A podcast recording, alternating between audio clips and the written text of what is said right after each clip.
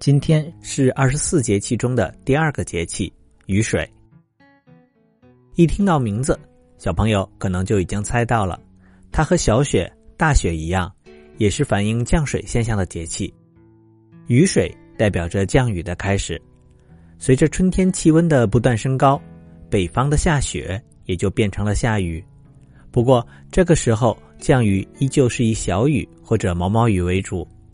俗话说。春雨贵如油，这一方面说明了春季的降雨的确不多，不过也说出了春天雨水的重要程度。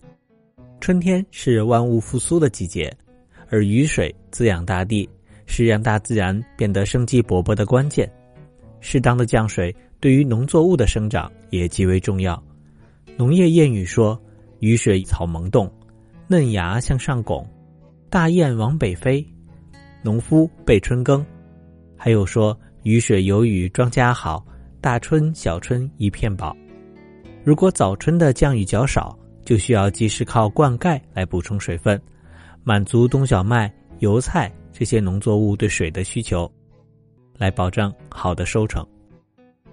到了雨水节气，动植物又会有哪些变化呢？在《周书时训篇》里，将雨水分成了三候。雨水之日，塔鲫鱼；后五日，鸿雁来；后五日，草木萌动。意思就是说，雨水节气来临的时候，水面冰块融化，水獭开始捕鱼了。因为水獭常会将所捕到的鱼排列在岸上，就好像在祭祀一样，所以被称为塔鲫鱼。而在雨水之后五天的二后，暖空气逐渐从南向北输送。秋季飞去南方的大雁，也都开始准备从南方飞回北方了。而再过五日，树木开始发芽长叶，小草也都长出来了，大地呈现出生机勃勃的景象。唐代的诗人杜甫写过一首小朋友可能都很熟悉的诗，那就是描写春夜的雨：“好雨知时节，当春乃发生。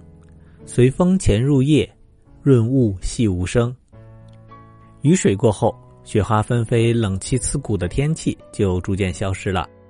我国大部分地区的气温都会回到零度以上。根据天气网的预报，北京市下周日的最高气温甚至超过了十摄氏度。而在华南地区，已经是真正桃李含苞待放的春天了。不过，我国的东北地区还没有摆脱冬季的寒冷，降水也还以雪为主。总之，雨水节气意味着全国大部分地区已经从冬天的寒冷向春季的温暖过渡了。